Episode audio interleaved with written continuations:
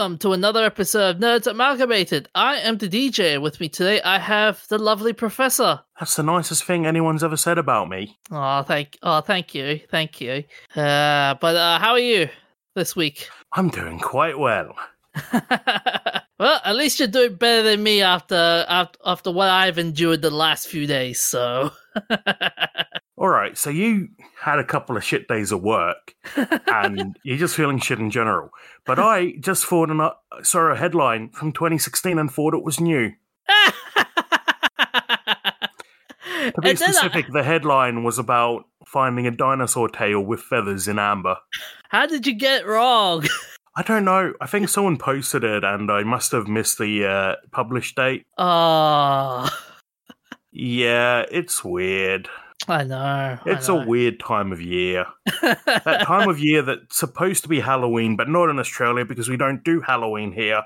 But it still kind of is. But it's also Christmas because now any time before September, after September is Christmas. End of the year's a weird time. I am Ah. very excited for the Doctor Who series, though. As disappointed as I've been with the quality of the last few seasons, I can't help being excited about Flux. Yeah, but then will the fa- the question would be will the fandom accept it? As long as they handle whatever they do better than they handled The Timeless Child. Pro tip 20 minutes of exposition in a 45 minute show isn't great.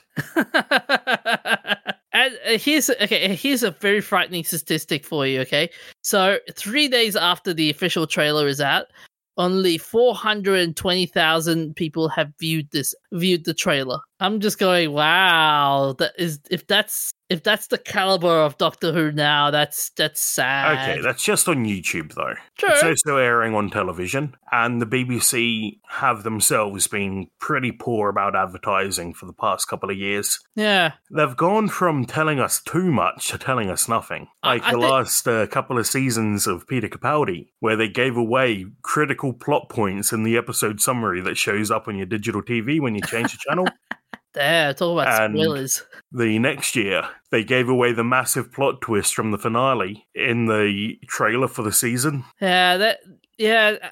Marketing is such a weird concept at this point. Oh, yeah, I did it in uni. Hmm. Well, at least it's not as And weird it was as a uh, required module for my uh, game development degree. ah. But it's a bit hard to talk about marketing when you're autistic and don't, you know, connect with people like that. Hey, hey, at, at least it's not as weird as the planet that's raining metal. Yes, weird sci fi planets. I love that because this is basically just a weird sci fi planet. So, uh, this is from an ABC article, but uh, an, a team of international researchers led by Pennsylvania State University discovered the gaseous pl- exoplanet TOI 3362b about 200 light years from Earth. And it's basically an unusual planet with the summer temperatures of 2000 degrees and aluminium rain in winter. So much Sounds for like lovely weather for a walk. so, so much for that song, It's Raining Men. It's raining alumini men. Uh, yeah, That doesn't really work. nah, nah. But uh, yeah. Also, I love that um, the winter here is not that cold, about 500 degrees. way to downplay the the, the crisis there. Uh, in case if humans want to get jump onto this planet. Well, we've got to be honest, most planets that we've discovered so far are not very conducive to human life. We're kind of on like just the right planet for us. Now, the question is uh, humans the only kind of life in the universe? And for would any life that we find be like humans? Or is there other forms of life that we haven't discovered yet because we don't know what to look for that are on planets like this? Like, what sort of life would live on a planet that hits 500 degrees and rains aluminium? Because we're like Earth feels like the perfect planet for us, but we're oh also highly specialized into living on Earth. If multicellular life arose on another planet, say Jupiter, it could have incredibly different forms. And that's what's happening with um all the space e- exploration stuff, especially on Mars, where it's just okay. We're gonna see if little green men actually live on Earth. On Mars, you Uh, mean? on Mars, yeah, on Mars. Sorry, and every and all the explorations have have all said the one one result: no. Unfortunately. So, what they're interested in this planet for is that it's could give them insight into the formation of a hot Jupiter, which is basically a Jupiter that is very close to the sun. So what we've noticed obviously from the our solar system is that gassy planets tend to be towards the outside. So if we're finding solar systems that have hot Jupiters, which are very close to the sun, like on the order of weeks, what would be the difference in formation that caused that to happen rather than formation like we see here? So it's got a really interesting orbit. The year on TOI, TOI 3362b is about 18 days, and it's significantly elliptical. So you just have time to put away your winter clothes before you had to get them out again. and you can get drunk every 18 every 2 weeks. yes, happy new year. it's it's like that Simpsons episode where they go itchy and scratchy land where Homer and Marge go to a bar where every minute is 1986, and the waiter and Homer goes like, "Imagine living living out like this," and the waiter's like, "Kill me, please." Although, can you imagine having a imagine being born on that planet? It's like every every 18 days, it's your birthday. Yeah, I wonder how long a creature on a planet with an orbital period like this would live for. Well, with a te- with this with a temperature system like that, and uh, I mean, obviously that is bad. But if say they lived on Earth and Earth was, uh, you know, a perfect duplicate of Earth, except that it goes around the sun in two weeks, would, would um would creatures living there have such long lifespans as they do on Earth? Probably. I don't think there's any reason why they wouldn't. They probably would, but then the the question would be, uh, would evolution be the, uh, you'd be cramming a lot of evolution into just one small span. Yeah, whatever life form, like evolution's not that fast, and whatever life form you'd have on this planet would have to evolve in the space of a week to resist molten aluminium. that would be crazy. Can you imagine, like, you you finally get a fully formed fully formed uh, animal and all of a sudden it, it just dies because of aluminium rain. Yeah considering the extreme sweeps of temperature and the absolutely nuts conditions i don't think anything they would if there was life there it would not be as we know it jim. And what's also going to be interesting is uh, the aluminium part no okay so normally when you um when aluminium rains and it would it would be uh, when once metal cools down it's it, there is a certain weight to it and that's going to be interesting like with the gr- I wonder how that, what what type of gravity is like in that planet. Well, the gravity would be about the same in summer and winter. The gravity of Earth doesn't change like during summer at least not by any significant amount. Uh, like one, um, so one of the scientists that was uh, participating at the University of South Queensland astronomer Dr. George Zhao who was part of the team.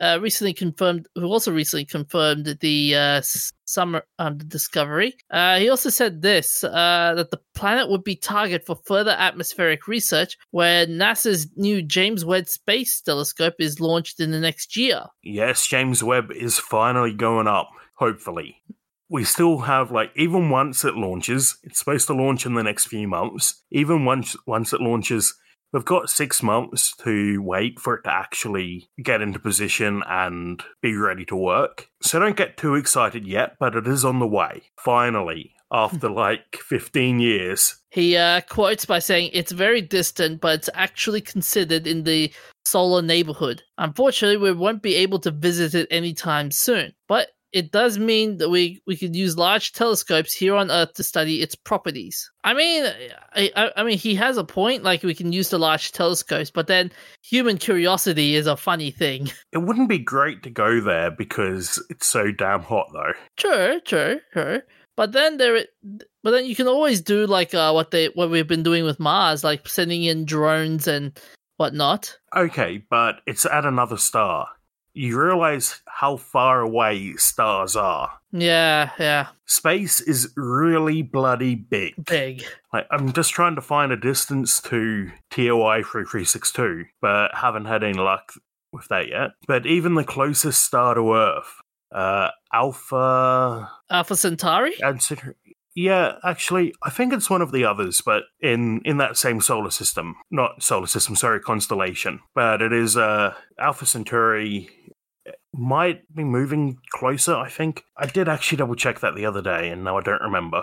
And now while I'm waiting for the page to load, I've realized I've Googled closest star to Earth, which is probably going to mess with me. There we go. Proxima Centauri Ah. is 4.25 light years away. Alpha Centauri is a bit further away, but it is coming closer from what I remember reading the other day. So nice and close, you think. It's only four light years away, you, you'd think. That's traveling at the speed of light. And without something like an Albuquerque drive, we're never going to get there. Nah, it will take another. It, it will take five or six of our lifetimes just to get a proper working, uh, faster than light travel vehicle go up and running. Yeah, even the fastest uh, spacecraft we've ever had, the Parker probe, only hit, and this is going to sound silly, only hit 393,000 kilometers an hour.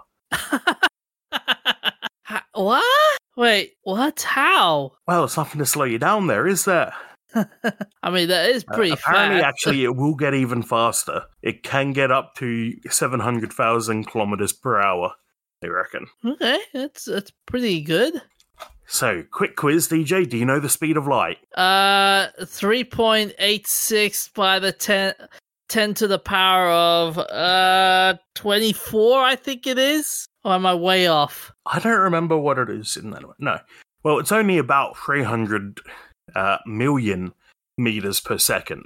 That's right. Yeah, it's 300 uh, so it's 300,000 kilometers per second. The exact value is defi- um I'm looking at the Wikipedia article by the way, but the exact value is defined as 2 299,000 no, 299,792,458 meters per second. Yeah. And for some context, from the sun to Earth, that's 8.3 light minutes. So, traveling at the speed of light, it would take you 8 minutes to get from the sun to Earth. Ow. Even traveling at the speed of light, it would still take you more than four years to get to uh, Proxima Centauri. And you're still only. Even the fastest spacecraft is a tiny fraction of the speed of light. Okay, this may sound like a bit of a weird question, but could a wormhole make the uh could a wormhole like um makes faster than light travel faster or slower? Well, I, faster than light travel is already pretty bloody fast, considering it is literally faster than light, Mhm. which is significantly faster than. I mean, it's the universal speed limit. Theoretically, according to the current models, we should not be able to go faster than the speed of light ever.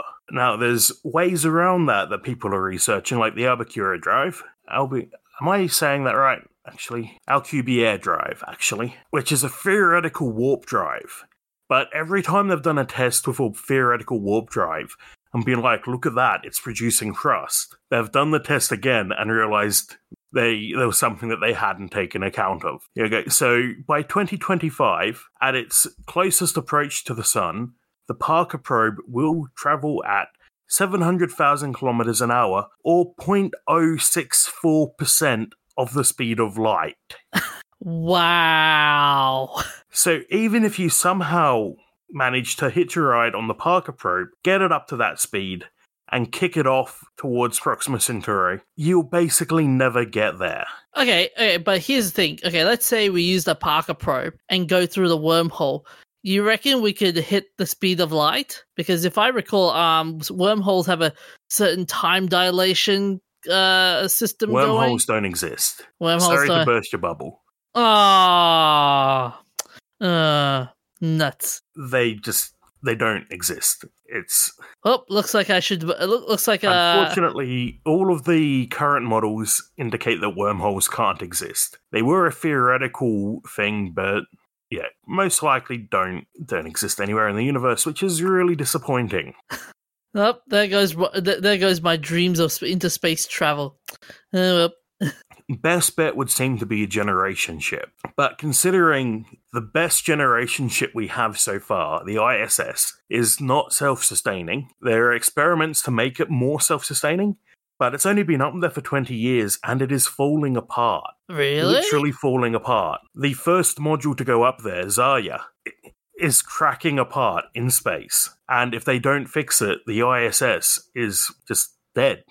can't use it anymore because there's a big, big bloody hole in it. And of course, that's the bit that joins it together between the what was originally the American side and the Russian side. They originally joined through Zarya. So if Zarya breaks, then you're effectively cutting off half of the ISS. So that would mean the uh, the whole idea of space sp- space travel would just be uh would just be doomed. With current technology, yes. There's no way based on current science to get to another star. Other planets are workable because you're only up there for months to years, but your odds of getting to another star are not high. There is a really fun ethical question. Uh, Not fun in the let's jump on a trampoline woo way, but fun in the it's a tough question. Is it ethical to launch a generation ship knowing that your children don't consent to being on the generation ship and have no option to get off and are there living their entire life in the service of maintaining the ship so that their children can be the ones to get all the glory when they arrive. Oh, I mean, if if you market it right in terms of we're doing this for the greater good, for the safe, for the for the sake of humanity, kind of thing, then you could kind of. DJ, people won't even wear masks for the greater good. yeah, well, okay, sure, but okay, but let's say let's say in in in in in in the, perfect world, if everyone's if everyone followed the if everyone did the whole if we marketed to the greater good kind of thing, then yeah, sure, you could kind of warp around it. Walk, you could walk around that that issue. Yeah, assuming humans were perfectly inclined to follow the greater good and fall in line, which they're not, then it might work. The uh, I think the most likely answer for interstellar transport is going to be uploading your brain to a computer, if that's ever possible, and taking a ride like in suspended animation, like your brain is turned off. Because spending centuries on a rocket is probably going to drive you nuts eventually. Yeah, it's it, it's like uh living in a submarine, but much much much more. Oh, it'd be like living in a submarine, but uh, Yeah, but at least on a submarine, you can go outside. yeah, You can turn around and come home. yeah. Space is a one way trip. If you're going to another star, you don't have enough fuel to come home. And the likelihood of uh, of you coming back home when and, and seeing everything everything as you once remembered would, is just nah, it's gone. Yeah, if you spend a thousand years traveling and come home and expect it to be all the same, you're joking. Space is really bloody big. Would you ever do it? Go to space? Yes. Or, or, although with the likelihood of you not coming back for another thousand years, though. Um, maybe. I mean, it would depend. It would have to be something completely transhuman. In my current body, I'm not going to last another thousand years. Yeah, yeah, that's true. That's true. So I'd need to have a way for my body to last a thousand years. Let's assume that my body is going to last a thousand years, and I go to another solar system. What am I going to find there? Bugger all. And then there's the fun bit where the best time to launch a rocket to another star is tomorrow. Not today, tomorrow. And tomorrow, it'll be the next day. because there's always the chance that you'll design a better rocket. And who wants to be the one to spend a century on a rocket going to another planet and then find out that people beat you there because it was just 10 years? You know, six months after you left, they invented a better rocket and it only took them 10 years. Unfortunately, I don't think humans will ever be an interstellar empire. Interplanetary living is likely, but an interstellar empire is just not feasible. Well, not just the um, travel time, the communication. So it would take four years for a message to get from Alpha Centauri to Earth. And then four years for us to respond back to them. So you're on your own, basically. if you're on Alpha Centauri and the crops fail and you need to request emergency food supplies, You have to wait four years just to get a reply. assuming that they had like FT, not FTL, but light speed travel, you're looking at eight years, eight and a half years before anyone comes to help. Uh, can, it'll be even worse. Can you imagine, like, as you said, you're alone in space.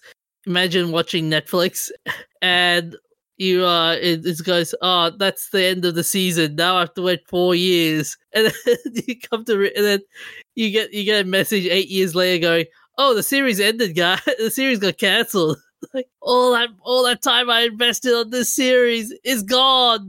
That happens anyway, though. Like, if you're out in the middle of nowhere space, then you'll receive Netflix at the same rate as someone on Earth, assuming they're like beaming it to you at the same rate. It will just happen relatively like several years later. But if it, if they air an episode once a week, Oh, that'll be torture. It'll still well netflix doesn't really work because netflix is on demand but if there's television in space and you're on another planet and it takes a week well a year for the episode to get there australian television in the early 2000s feeling right uh, then the episodes are still going to be one after another a week apart oh man. Uh, uh, uh, okay. uh, With uh, even though uh, Netflix would be a problem, the biggest problem, the other bigger problem would be can you imagine gaming in the middle of space. the highest Yeah, level of we're not going to be playing fps games in space because the ping would be a killer or even worse, mobile gaming. Oh, that would be a well, nightmare. mobile gaming's often single player so not so bad Oh, unless you're playing Pokemon Go, which I think it's in space. It'd be cool. Imagine it's Pokemon Go in Uh, space. there are no Pokestops on the moon. But I think SpaceX did want to develop a 5G data network for Mars for use in rovers, uh, spacecraft, all of that. They wanted to have uh, basically a mobile network on Mars to allow faster communication. Okay. Locally, of course, because getting a signal back from Mars is still a pain. You're not going to get a 5G signal from Earth to Mars. You're going to have to convert it to another type of signal and send that. Yeah. Can you also imagine? Uh, ima- imagine getting a very very fast phone connection, and you're in the middle of Mars, and you, and the and you'll be like, "Hey, you know what? This is cool. This is great. I'm getting I'm getting full bar reception over here." Well, it would be nice for someone to go and plug in Spirit and Opportunity again and let them phone home and, you know, catch up with the grandkids. yeah. Yeah. And hopefully Microsoft can can repair it. Actually, right to repair isn't a thing in space Is it? because that's an, an Earth jurisdiction. And legally, uh, actually, no, it would be a thing in space because I'm pretty sure legally in space, you're under the jurisdiction of the country you launched from, among other stuff like the Treaty Against Nuclear Weapons in Space, uh, the Treaty about Exploitation of Space. So I think if you launched from a uh, from a country that has right to repair, you could legally repair your own rover. The shipping time on spare parts would be terrible, though. Okay. But now that I think about it, the uh, the rovers probably don't have any user serviceable parts because no one's going to be there to fix them when stuff goes wrong. can, can you imagine just going like, uh, okay, Rover, uh, I, uh, I, I can't fix you. I have to, I, I have to leave you. Curiosity: If you check in your rear cargo bay, you'll find a soldering iron. Good luck.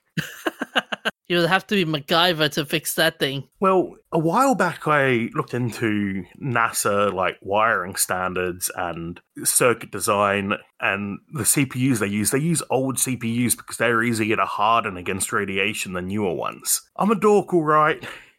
Leave me alone. Ah, But they, you can see on photos of the rovers, they, um, what's the word for it? A wiring loom, I think. You can actually see, like, on images of Curiosity, the cable runs and how they've tied them up with string and stuck them down. And but the big killer would be spare parts. yeah, sp- but then you could, but th- but then you could um e- easily upgrade the uh the th- the um, rovers, couldn't you? Like even if uh, let's say for example, uh there is a new new version of the thing that that's that's um that was old, like you could easily replace it, can't you? Well, in that case, currently with current technology, there's no humans on Mars. So to carry that out, you would need to deliver a new module, have a presumably a hot swap bay, and then have the rover perform a surgery on itself to replace the parts. So it would need a manipulator arm, which is another thing to go. The good news is we're on Earth, so we can fix things when they break. It just takes us uh, a bit longer than expected at the moment because of the bloody chip shortage. hey, we can always ask Elon. Hey, Elon, help us out here. Well, we're looking at several years to actually get new chip fabs online, fortunately. But the good news for us is that in the future, we might be able to cut down on the chip waste and only replace the part that's actually damaged. What an idea!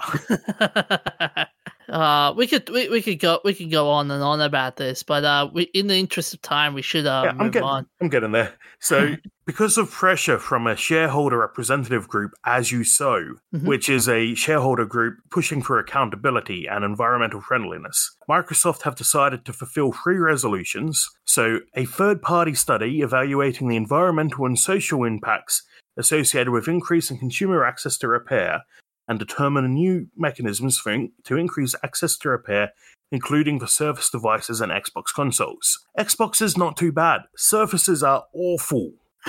They're literally like one of the few products uh, a couple of years ago. The that year's model of Surface earned a zero on iFixit for repairability. Really? Yeah, No way. it's one of the few products to ever earn a zero because it's all glued and taped, and but once you take it apart, you're basically not going to get it back together. So they also promise. Sorry, so, go on. so- So which which surface was it? Was it Surface Six or the, the, uh, I don't zero? remember the exact model. I mean, geez, So Louise. the good news is, though, in the last couple of years, newer surfaces have gotten slightly better ratings. Uh, the yeah, it looks like it was the either the five or the six scored a zero. The Pro Seven scored a one. Oh. Um, so there's a, a variety of Surface products, and some are better than others. None of them are great. Uh, here we go. I, I found it. It's a Surface Laptop Two. Okay, but comparatively, that makes the Surface Laptop 3 look amazing because you can actually swap the parts in that sometimes. Major improvements, major strides. Mhm. But Xboxes are nice and easy to repair, comparatively to a lot of other devices I've repaired. Xboxes aren't that big of a deal because they are just x86 machines. You just swap the parts. They can't always get the right part because of the um, companies like Apple and Microsoft don't like to make it easy for you to get parts at the moment. But if you can get the part, you can fix it. Yeah. Compared what- to Apple, where right now, if you take the new iPhone, get two new iPhones, swap the camera over, no, swap the screen over, the camera stops working. No. Genuine Apple screen, because there's no way you're not getting an Apple screen in a brand new iPhone from a model that released two weeks ago. Put it in your other iPhone, and the camera dies because they don't want you repairing it yourself. no. And they don't just say, this is a non genuine screen, you might want to get that checked out by Apple. They don't give you any warning, they just break the camera. So, uh, what are the other uh, resolutions that they posted up? Uh, so, eva- expand the availability of certain parts and repair documentation beyond Microsoft's authorized service, provi- service provider. Excuse me, neighbors. Could you not try to like knock down the walls while I'm recording? Why do they do that? Authorized service provider network. So, much like Apple, Microsoft has their own authorized repair people Yeah. who are, as I understand it, better than Apple's authorized repair people who are garbage and will tell you, no, there's no way we can recover data. There's nothing we can do. You just need to buy a new device because they're not trained to actually repair. They just swap parts. Exactly. I mean, that's that, that's what uh, I think Sony would do that as well, if I recall. Or Yes, but at least with a console, most of your data's backed up. And I'm going to be honest, your game saves aren't critical data. oh, You know, it's not like an iPhone where you've got photos of your grandkids or whatever. And they also promise to initiate new mechanisms to enable and facilitate local repair options for consumers. Yes! I like this. You've been rallying for this whole right to repair since the get go, and now it's getting full steam lately. Yes, now people are listening, and it's totally the like five people who listen to me and not the millions who listen to Apple not Apple, Louis Rossmann. Yeah, I'm probably not changing any minds, but I'm so happy to that people are being they're taking people seriously about it now. Okay, so in terms of uh, in the in, in the grand scheme of things, is this going to help out in terms of game development and technology and stuff? Like, Game and, development, it won't make much of a difference. Game developers these days are either deep into the ecosystem and have access to all of the internal data and data sheets, chipset models, whatever they need to figure out how to make their game run the best. Or they're running on an engine someone else made and it just runs well enough because they're basically a PC these days. Yeah, yeah. But as a consumer, you should be very happy about this because now you can get your, well, hopefully soon, you'll be able to get your Xbox repaired legitimately at a third party store. You won't have to ship it away to Microsoft. You won't have to hope that the repair is something they do. And you won't have to hope that your third party store is not dodgy or can get the right parts because if you can't get the right parts then you're stuffed anyway. Yeah. There's actually as another Apple example, a charging chip in the lightning uh, charge banks for the new iPhones. Can't buy that on the open market because Apple said to the people who make it, "Don't sell this." So to fix an i um, an Apple device that uses one of these chips that's failed, you buy a complete separate battery bank, take out the chip, and put it in the new in the existing device, and then throw the rest of the battery bank away because it's useless. Wow. That's it? Yeah, think of the waste. So, what's got me excited about this is that now, as a third party, smaller stores will be able to get their hands on the parts to do repairs to not have to make that much ridiculous waste. If you have a, an Xbox with a faulty HDMI chipset, you'll be able to swap that. If you have a faulty RAM module, you can swap that. If it's the specialized chips that only Microsoft makes, or only Microsoft buys, hopefully you'll be able to swap that. So this will benefit the modding community a lot. Would you agree? Um, it might. Hardware mods aren't so much of a thing with modern consoles because they're just so damn complex. Um, and by hardware mods, I don't mean piracy. I mean adding features, adding, you know, making your own add ons for a console. Yeah. yeah. Like making a CD drive for a Switch. It used to be a lot easier to do that because things were simpler and they'd actually expose headers that you could use to tie into for that. Uh, piracy is, again, not condoning piracy, but it might make it easier to develop a mod chip for the um, newer consoles. But the thing with developing a mod chip for newer consoles is that everything's online, and if you get banned, you lose access to the online store. Sure, you can still pirate, but you can't play multiplayer anymore. Nah, no, you've lost. It. So, yeah, yeah, like with Steam, making it really easy to buy games, the impact of being caught for piracy is now high enough to make it an unappealing option. Do you reckon um, the emulator emulators are going to be uh, suffering th- with this now as well? I'm actually not really aware of the state of emulation for the uh, last and current gen. It's not as common because it's a lot harder to. Well, part of what makes emulation of old consoles work is that you're brute forcing a computer to do things that it wasn't designed to do. The chip in a, you know, an Atari, as an example, is completely unlike what's in your computer. But you have enough power in your computer that you can brute force it and keep up anyway. What's possible is that, depending on the amount of info we get, and I expect they'll keep it limited, and we won't get to know much about the chipsets and the CPUs because they also use a custom model of CPU in there. It is x86 based, but it is a custom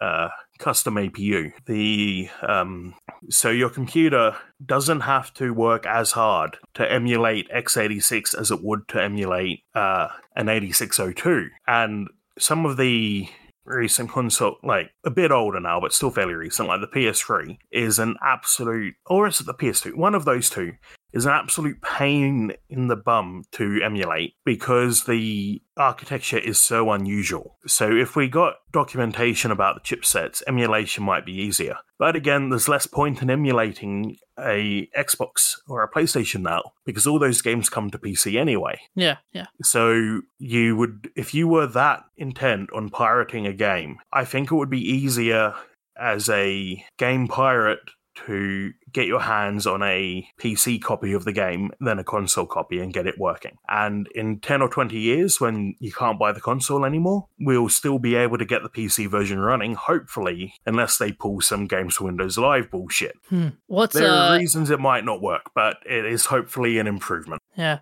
What's uh, uh what I'm going to be interested to see is uh how many YouTube videos are we going to see of of let's say for example your console is not working. Here is a YouTube video that'll show you how to fix your console Yeah. without going through Th- the those already exist. Oh yeah, they, they we exist. get official stuff. Like I really like what Valve did recently with the Steam Deck. They showed a teardown. It's a teardown of the dev kit, so it's probably slightly different to the actual finished product, but they don't say you can never look at the insides of this. They just say for legal reasons, be very careful because if you mess up the screws, then they're not going to screw back together and the case will fall apart. And then when they open it up and get to the battery, they say this could kill you. dun dun dun yeah, I which think, is uh, incredibly dramatic. yeah, I saw uh, Linus did a video about it. It was hilarious. Yeah, like lithium batteries are dangerous, but not that dangerous. They don't explode just because you looked at them wrong. Uh, but it is, you know, worthy of note. Be careful if you are going to open it up and take the battery out. But you can, and they say there will be parts available. So we all know the joysticks on consoles are wear parts that like to break. And we've known this for several years now because the Xbox controllers and the PlayStation controllers and the Switch controllers all like to break. And Valve are just like, yeah, we will sell replacement thumbsticks. Hmm. Hallelujah! it's 2021 and I can fix my own stuff without jumping through hoops. so speaking of hoops, so legally, how um, so are we gonna see a lot more of these like uh, agreements and stuff through uh, going through uh, agreements and stuff in the near future? I hope so, because this is uh, pressure from shareholders for Microsoft to do better. And I hope shareholders also go after Nintendo. Actually, is Nintendo publicly traded? I'm not sure. But I hope they also go uh, after Apple and Sony and every other company that makes hardware and demand better.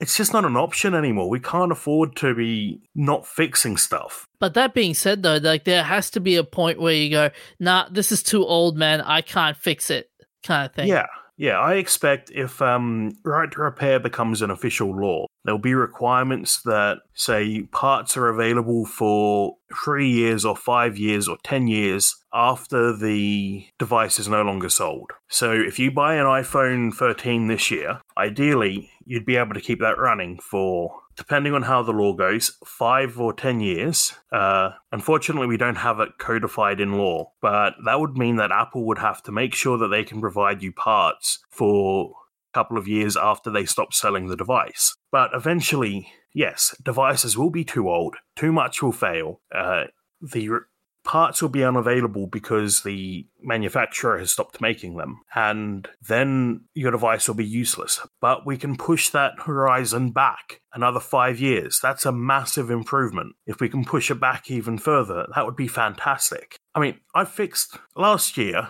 no, a couple of years ago, I worked with my friend to repair, repair and restore his uh, Light 6 Atari 2600 from 1974. You know, that thing's coming up on 50 years old. Parts aren't available for it anymore. But I managed to push it back. It's now been two years that longer that it's been used and loved and not thrown away. I wouldn't be able to replace the audio chips easily, but I can replace the parts that are likely to break, like the capacitors, quite easily, and that's the, you know, that solved the problem for now. Okay. Okay. Um, in the interest of time, we should uh move Yeah, on. yeah, Yeah. I ranted again. Move it on.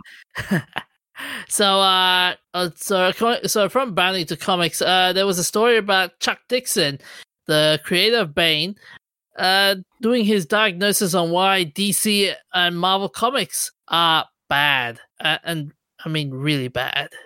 we knew this. Why is this news?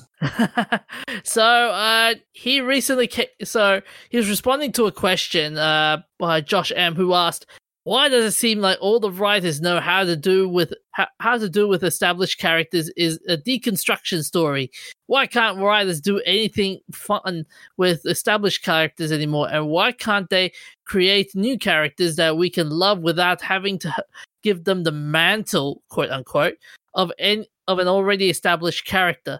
It's making picking up my pull my pull list pretty miserable. So, what, okay, what would you say if you were given that question? I think we are seeing a lot of deconstructions right now because there have been a couple of deconstruction stories that have been big.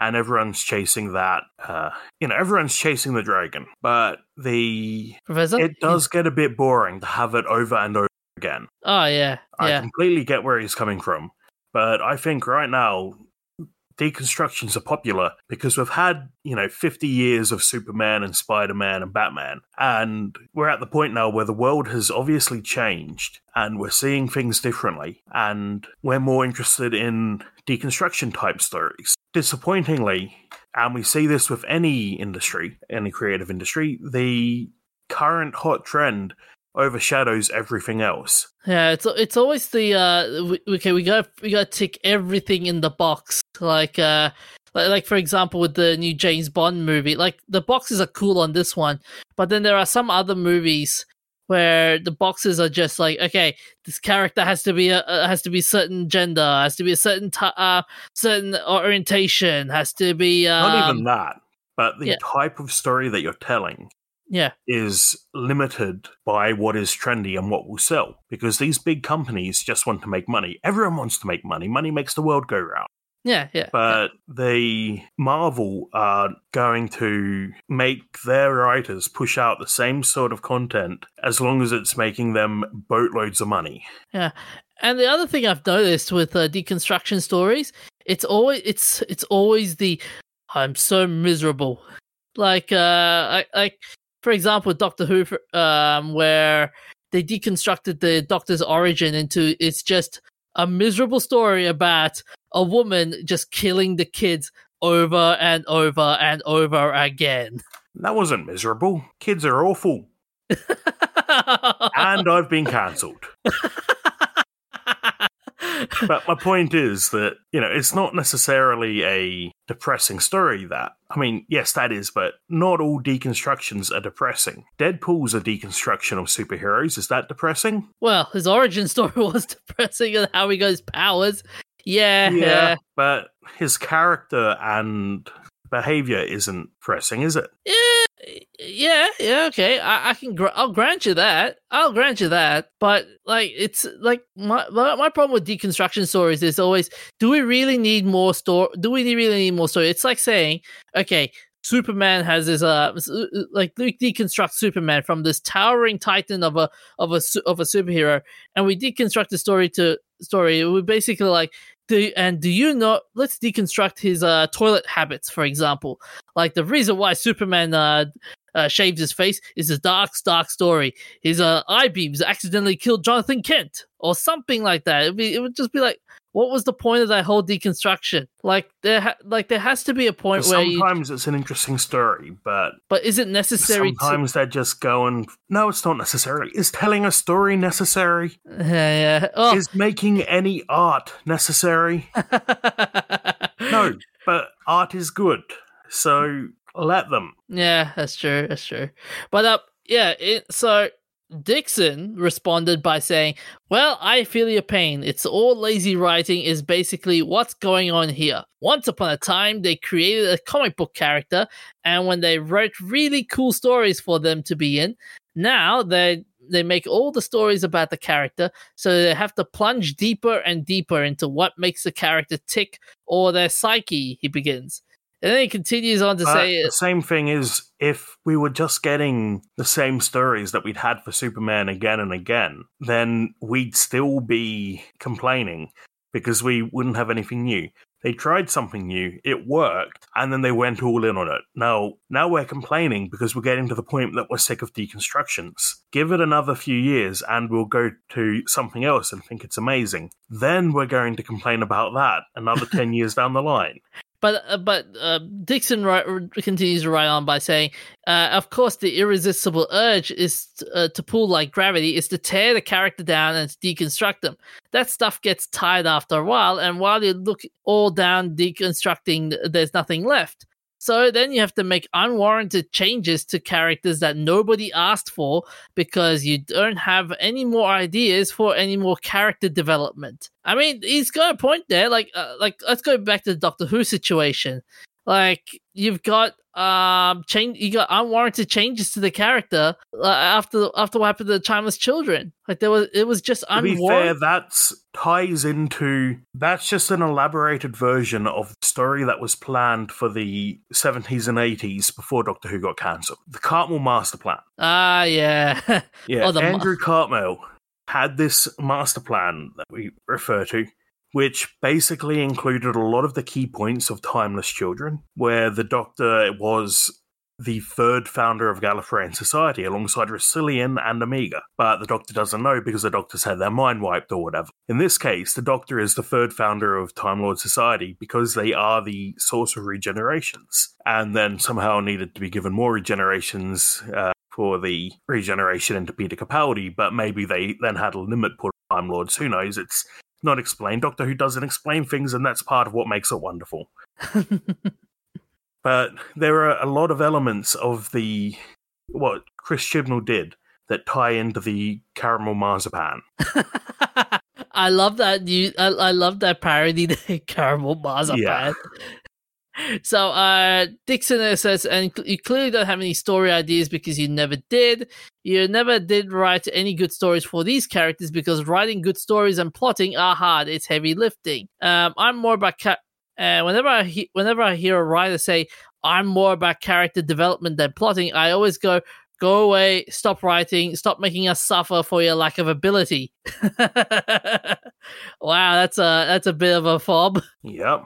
So uh, it, it's it's funny though, like what uh, like the way he says it. It's interesting how uh, the way the writing has has decreased into let's just tear tear these established characters and make them so unlikable that we'll add in some new characters and make them likable and force people to like them. Yeah, that's just it's just churn. You don't want to sit there listening to the same story over and over again unless you're a four-year-old with a spot book. And trust me, hearing uh, Sport run a hundred million times on a twelve-hour car ride to go away to visit your grandparents, not great. So uh, it, so he told so so he tells an interesting story where uh he goes he went to the last bat, bat summit and at the same time DC was hosting a Superman summit. So during this summit, the Superman writers came up with the idea that Superman gets amnesia and believes that he is Batman. So in effect, there would be. so in effect, Wait, that's a real plot. I think so. So this in effect would I be. I just like the idea. They bump heads and both forget who they are and somehow decide they've swapped places. You know, like Freaky Friday style. Except they haven't actually swapped place bodies. They just think they have. Oh, so in effect, there would be two Batmen. One of them would actually be Superman and had uh, superpowers. and uh, after telling the story, Dixon relates. So this phenomenon of not knowing what to do is the with the characters and just wanting to basically mess with the characters instead of creating good stories is not a new phenomenon. Which I think. yeah. I just think it's what we're on to at the moment, and eventually we'll move on. I wish we'd move on from superheroes. I'm sick of superheroes, but it's going to take a few more years. yeah, it's going to take the. the I just problem- think people are going to complain about the next thing in another 10 years. Oh it's yeah, just yeah. how yeah. society works. But that's a but here's the thing though, like superhero movies, okay, yeah, they are always they, they are getting like an, annoying, and yes, they are getting formulaic and stuff. But here's the problem with the current crop of superhero movies we see now. Now it's all about the message, uh, more than the uh, action and the uh, and and the storytelling. It's all it's it's more of the the message they portray basically, and how many boxes we can tick into making it uh, a likable What? Uh, the message that putting all your faith in superheroes is bad? uh, The more the message that even if you're just some kid from the middle of nowhere, you can be abducted by aliens and actually turn out to be the son of a god? Uh, the message like that you can be an insanely rich person and create weapons and then have a mental crisis because you realize how much damage your weapons have done. more like the message of uh, even you can be a superhero. Even the even an average person can be a superhero. That kind of that kind of message. You know, it's it's like a it, it, it's like a Wonder Woman. You know, even you can be Wonder Woman. that type that, that type of messaging, and it it just it just uh, defeats the purpose of writing a good story for it. And not to mention, you just want to please. Not to mention, you just want to please other markets as well. Honestly, I'm kind of getting to the point where it's funny seeing all of these comic celebrities tearing down modern comics, but I'm also getting a bit okay boomer. Sure, it's not what you like when you were a kid. Let the kids have this. Yeah, but the, what if the kids are saying no? This is not. The, no, the, this this whole this whole this whole current. Are they though? I, I mean, are the, they really? I mean, considering, okay. look at how much money Avengers Endgame made, and you tell me that people don't want that. I think they're wrong for wanting it, but that's just because I'm a, a little bit boomer myself.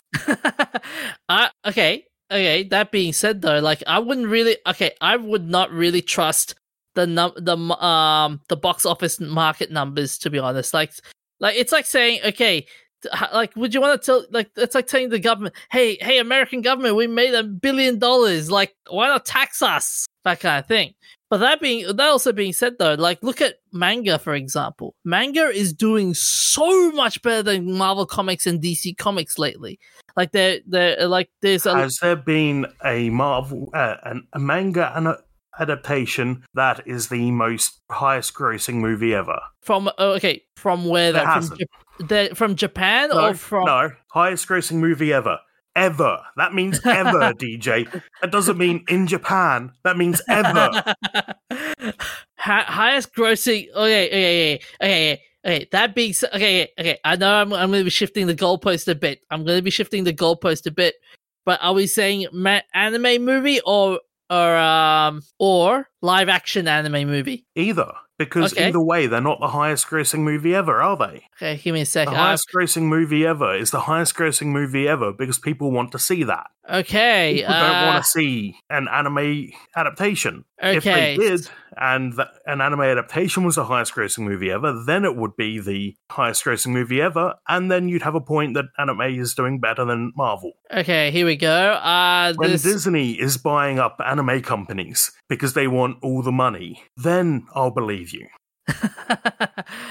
well, they're sort of doing it with the uh with the Star Wars Visions uh thing, which is which is an anime in a sense. But uh here we go. Uh highest grossing anime films worldwide. Uh so number one spot is Demon Slayer Mugen uh Mugen Train, which is basically uh an arc they made into a movie. Worldwide gross grossing five hundred three million sixty three thousand six hundred eighty eight dollars. Wow, so much money.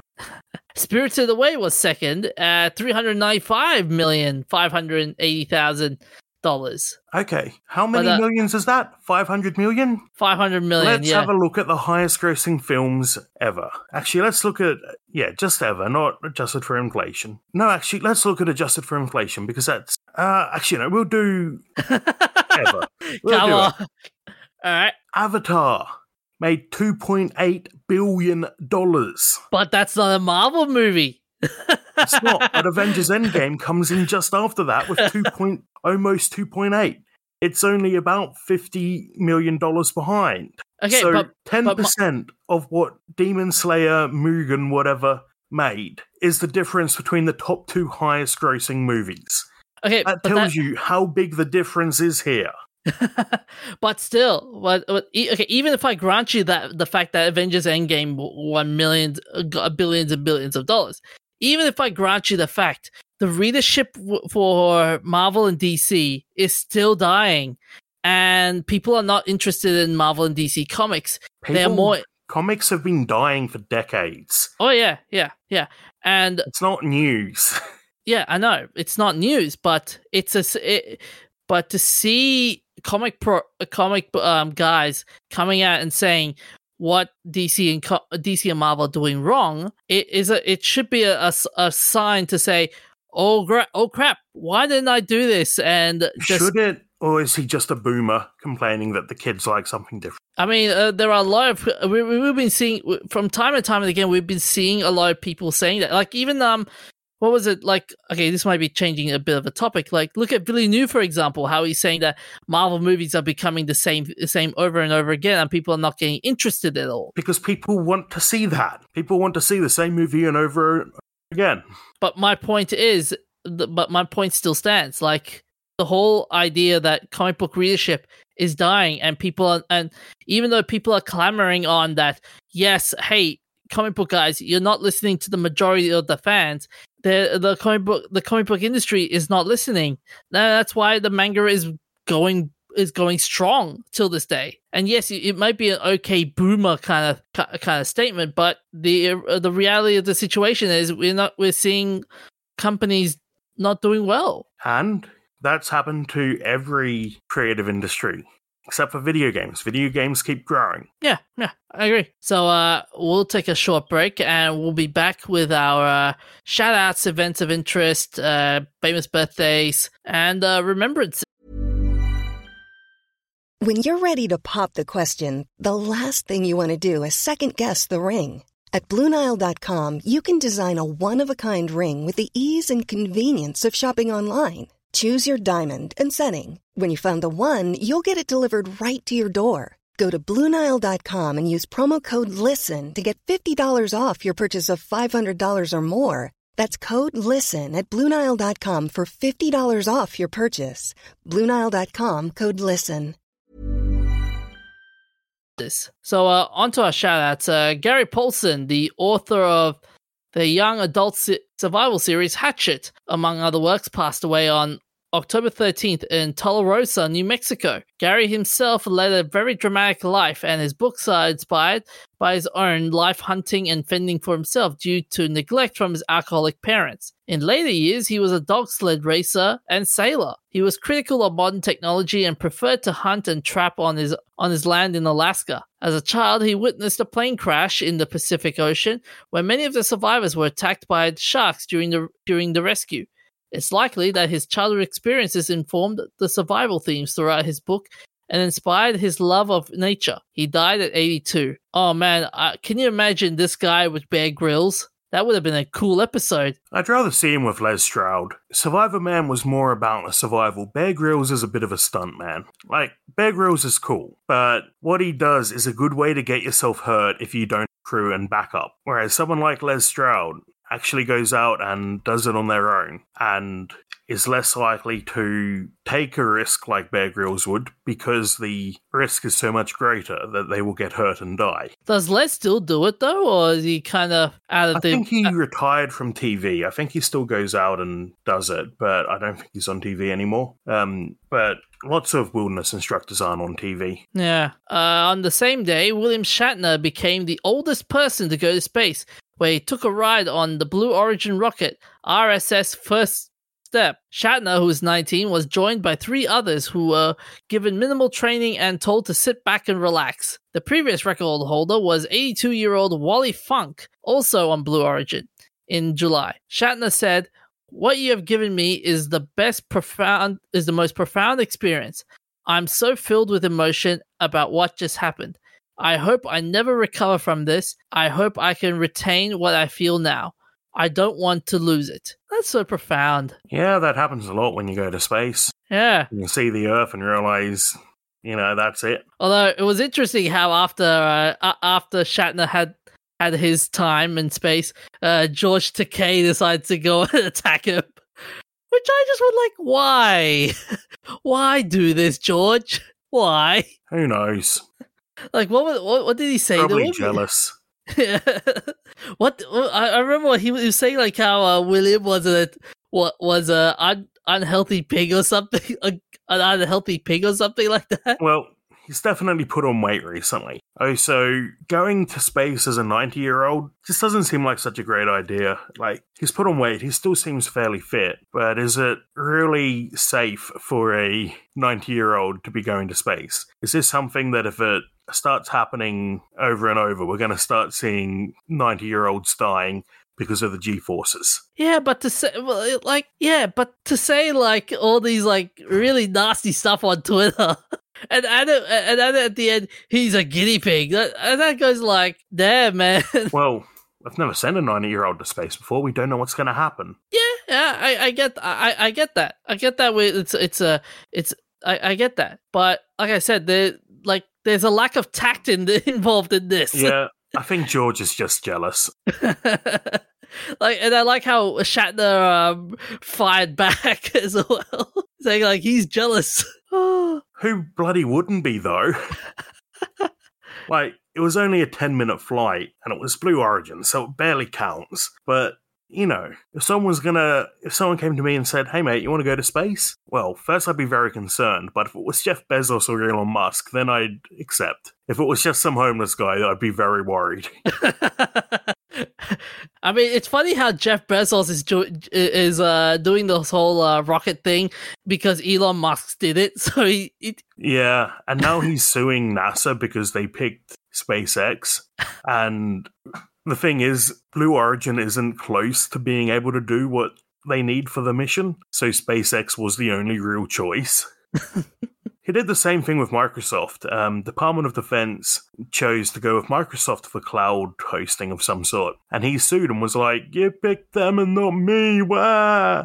and got the whole project cancelled. I mean, he he's he's now the richest. He's the richest man, isn't he? Or has, has, that title been taken away from him? No, um, Elon is now the richest. oh, they they're having a bit of a race. but Elon announced that at his le- at the latest uh, place change, he would send a giant number two trophy to Bezos. And I just realized how that sounds. I mean, the number two. Uh, uh, I'm just looking at Forbes right now. It's uh, um, Bezos is still number one. Really? Okay. Yeah. So Musk is so Bezos is 177 billion. Uh, Musk is 151 billion. So when is that article from? Okay. Uh, this is just updated. Uh, I'm just looking at it's a it's info it's an infographic, but uh, I'll just put it up here. But uh, Zucker, Zuckerberg is uh has went down a bit as well. Okay, uh, Yeah. if I recall, he was the fourth. He was the fourth richest. Now he's the fifth richest. That happens. Yeah, but yeah, what that was that's an incredible achievement for Shatner to be chosen to fly. Yeah, it is. Yeah. So uh, on the 15th of October, we passed the 30th anniversary of the first record of the Oh My God particle. Uh, it's actually a thing, guys. Uh, The Oh My God particle was an ultra high cosmic ray recorded using the f- Fly Fly Eyes detector at high res in Utah. The OMG is 20 million times more energetic than the runner-up particles. The particle The reason is it's called that is because it's so odd that they saw it and went, "Oh my god!" Said, "I found, uh, according to Bloomberg, yeah. um, and several other sites. Apparently, the change only just happened in the last couple of days. Okay. But uh, Elon is now the richest man. Ah, okay. Yeah, that, that's still that naming the oh my god. There's The, also uh, the uh, Higgs boson, which was the God particle, uh, occasionally expanded to the "Where is this goddamn particle?" And then uh, we'll get the uh, god damn it particle and the uh, the go- godliness particle. there should be a, there should, we should add more god related themes into this uh, when it comes to The particle Oh God discovery. Why particle, the what? named for a particle that uh, gives you incredible feelings of depression. So uh, this particle has approximately 3.2 by the times 10 to the power of 20 electron volts, or about 51 joules. Really, 51 joules? Damn, that's powerful. Actually, it doesn't seem like much. It's not all that much. Like for a particle, it's insane, but for anything else, it's nothing. Yeah, yeah, that'll be that, that'll be cool. So uh, on to our remembrances. Herbert Henry Dow passed away on the 15th of October 1937.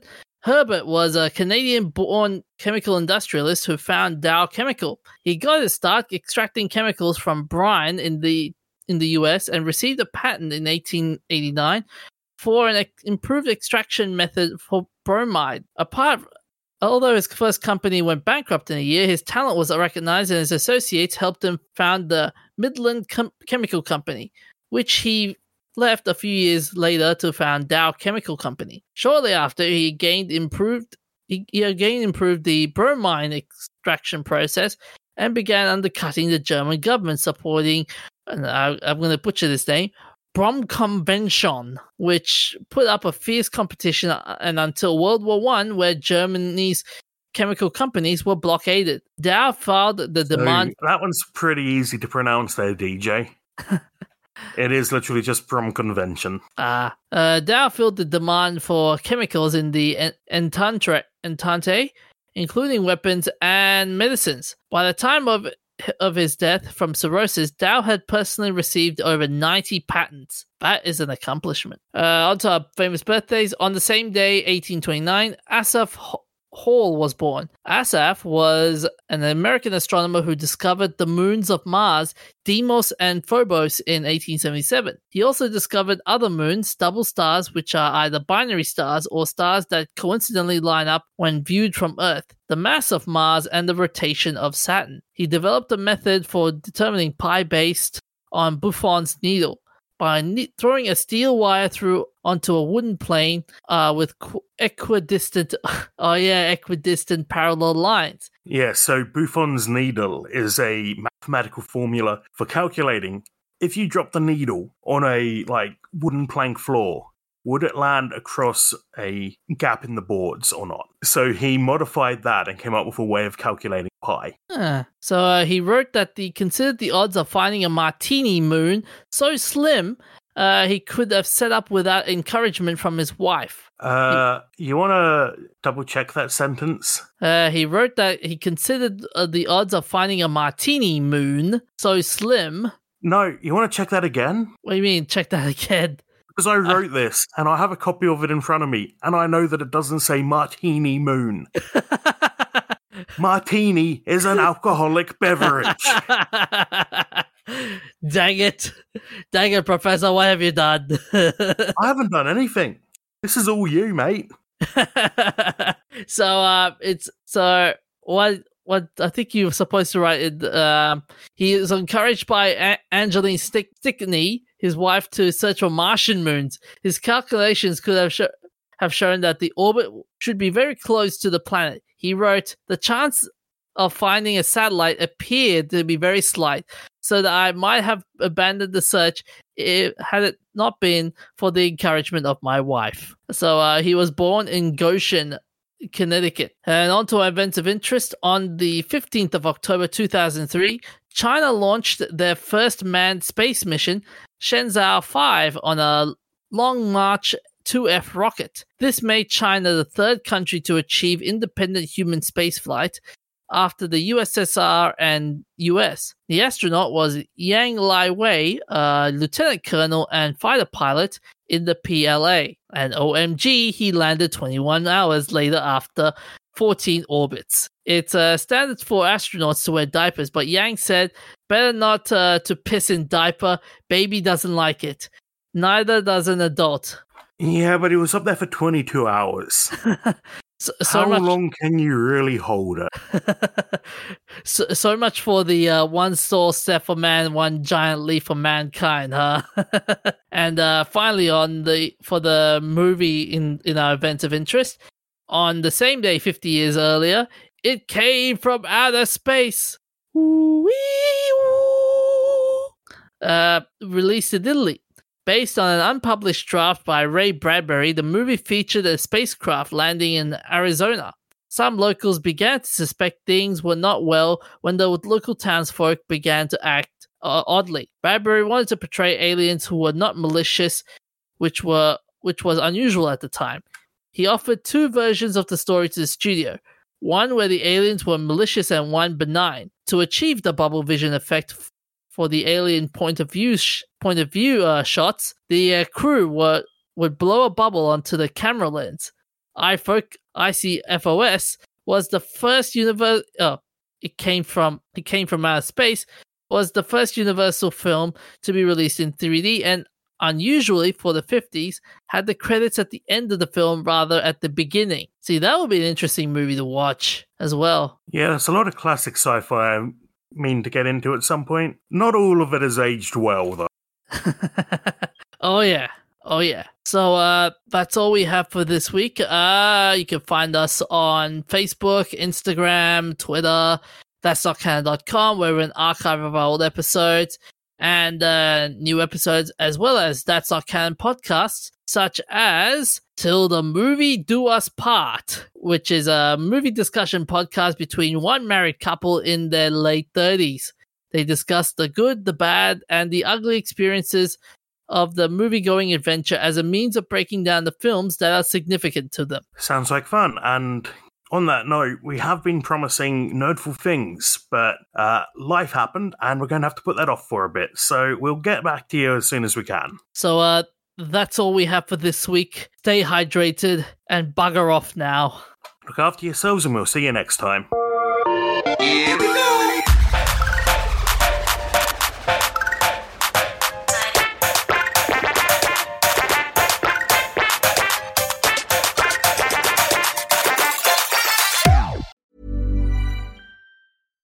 Hi, I'm Daniel, founder of Pretty Litter. Cats and cat owners deserve better than any old fashioned litter. That's why I teamed up with scientists and veterinarians to create Pretty Litter. Its innovative crystal formula has superior odor control and weighs up to 80% less than clay litter. Pretty Litter even monitors health by changing colors to help detect early signs of potential illness. It's the world's smartest kitty litter. Go to prettylitter.com and use code ACAST for 20% off your first order and a free cat toy. Terms and conditions apply. See site for details.